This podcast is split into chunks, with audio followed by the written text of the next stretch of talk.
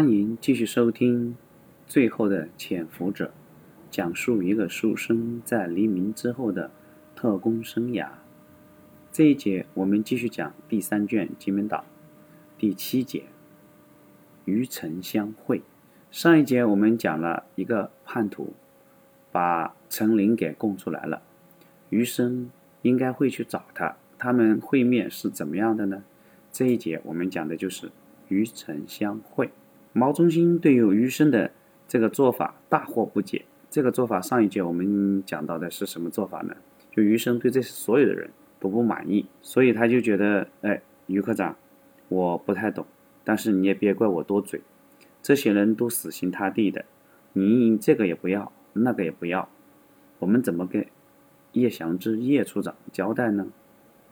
余生转过头看着毛中心，说道。你还记得我们从广州出来的时候有多危险吗？猫中心点了点头。雨生接着说道：“如果当时和你在一起的不是我，而是一个曾经叛变的软骨头，你觉得你能跑出来吗？”猫中心恍然大悟的哦了一声：“也是，于科长，你说的对，软骨头到哪都是软骨头，能出卖别人。”他也能出卖你，但是我们下一步怎么办呢？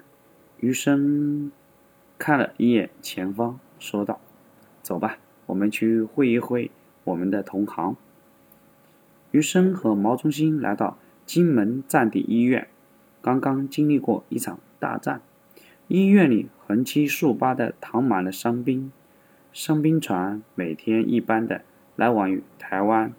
海峡将大批的国民党伤兵运回台湾岛，此一时彼一时。现在的国民党更加重视伤兵复员和俘虏转化工作，毕竟没有人的话，再好的装备也是一堆废铁。很多解放军的受伤战俘也能得到医治，这一点倒是让余生很是欣慰。在询问了几个人之后。余生终于找到了还处于昏迷状态的陈琳。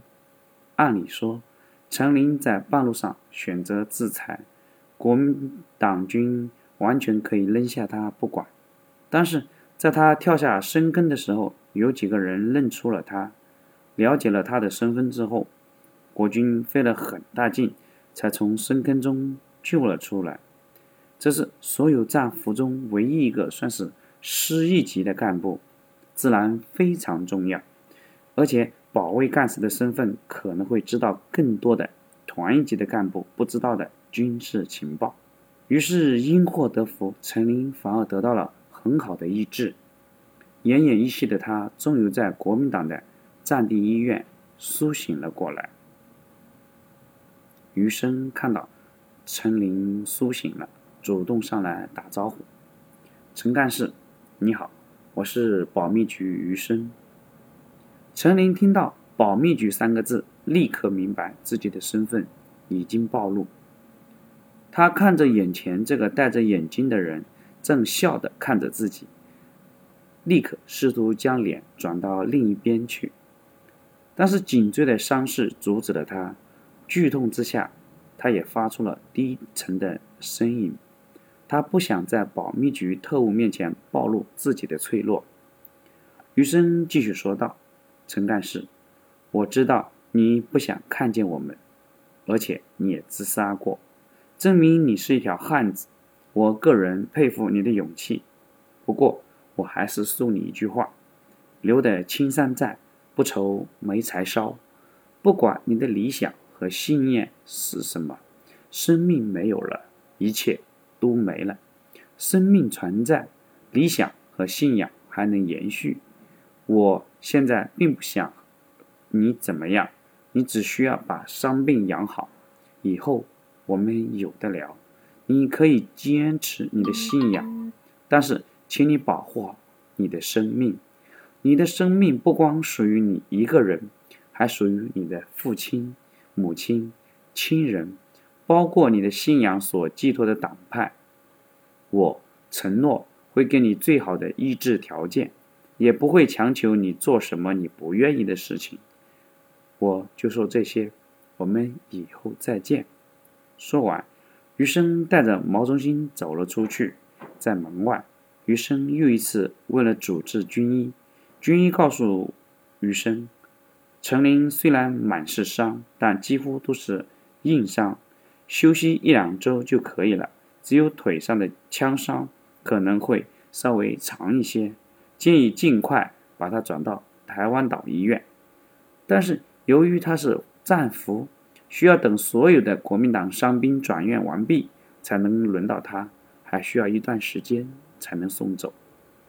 余生告诉军医，这个人自己要定了，转运的事情他会找胡琏申请，这几天只需要把他照顾好就可以了。陈琳没有想到余生说了那番话，他心里清楚，余生想策反自己，但是这个特务说的每一句话也是自己无法反驳的。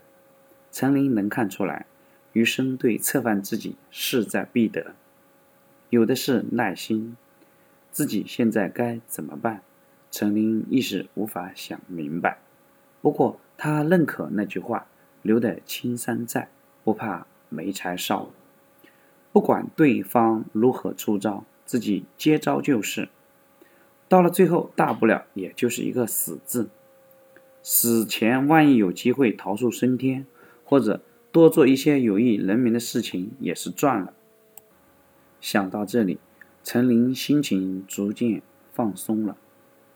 毛中心不理解，他问余生：“这个人就剩半条命了，还要他干嘛？还死硬死硬的。”余生笑着解释：“一个人受伤被俘虏，第一下想到的是自杀，可见其心智坚定，有勇气。这样的人很难策反，但是。”一旦策反成功，就是一个得力干将。他既然能做到司一级的保卫干事，就证明他的能力很强，比很多保密局的人都强。这样的人都是宝贝，尤其是现在。你不信的话，等一下我汇报给叶处长之后，你就看叶处长怎么回复，你就明白了。晚上，叶祥之看了余生的电报之后，果然很高兴。他回复说：“此等人物值得花本钱、花时间去策反。那些软骨头如果确无用处，就当一般战俘对待就可以了。”余生看到了电报，得意的把电报拿给毛中心看。毛中心挠了挠头：“也怪不得你们是长官，我们是小兵，这想法就是不一样。当然。”余生这么做并不是尽职尽责的意思，他的想法是：既然组织上无法支援自己，那么自己就要想办法建立自己的团队，扩大自己的能力范围。陈琳有能力，有忠诚，如果成为自己的帮手，那最好不过。但是最难的是如何把握这个度，既让他成为自己的帮手，同时也不让他知道自己的身份。还不能让他真的死心塌地的归降保密局，这个问题很难。这就好比做一盘菜，油温高了不行，低了也不行，不好吃还不行。尤其是自己的身份问题，即使陈琳成为身在曹营心在汉的保密局特务，自己也不能暴露自己的真实身份。这不光是纪律问题，这也是安全考虑。换句通俗的话讲，就是不能成为拴在拴在一条绳上的蚂蚱。余生一方面去找胡琏安排陈琳的转运，一方面陷入了深深的思考。其实，在他心里，一直想象的助手是林峰。他善良，有正义感。上次去香港倒卖军火，虽然看是目的的是金条。可是林峰肯定不会这么想，他也一定对自己的身份有所察觉。两个人早晚有一天会把这个事情摊开说。但是，随着和陈琳的，啊和林峰的相处日久，余生也有时候不想让他参与进来。儿女情长的确是难关。好，这一节与诚相会我们就讲到这里。下一节如何布展余生，怎么去发展工作，或者说陈林到底会怎么样？我们请听下回分解。谢谢你的收听。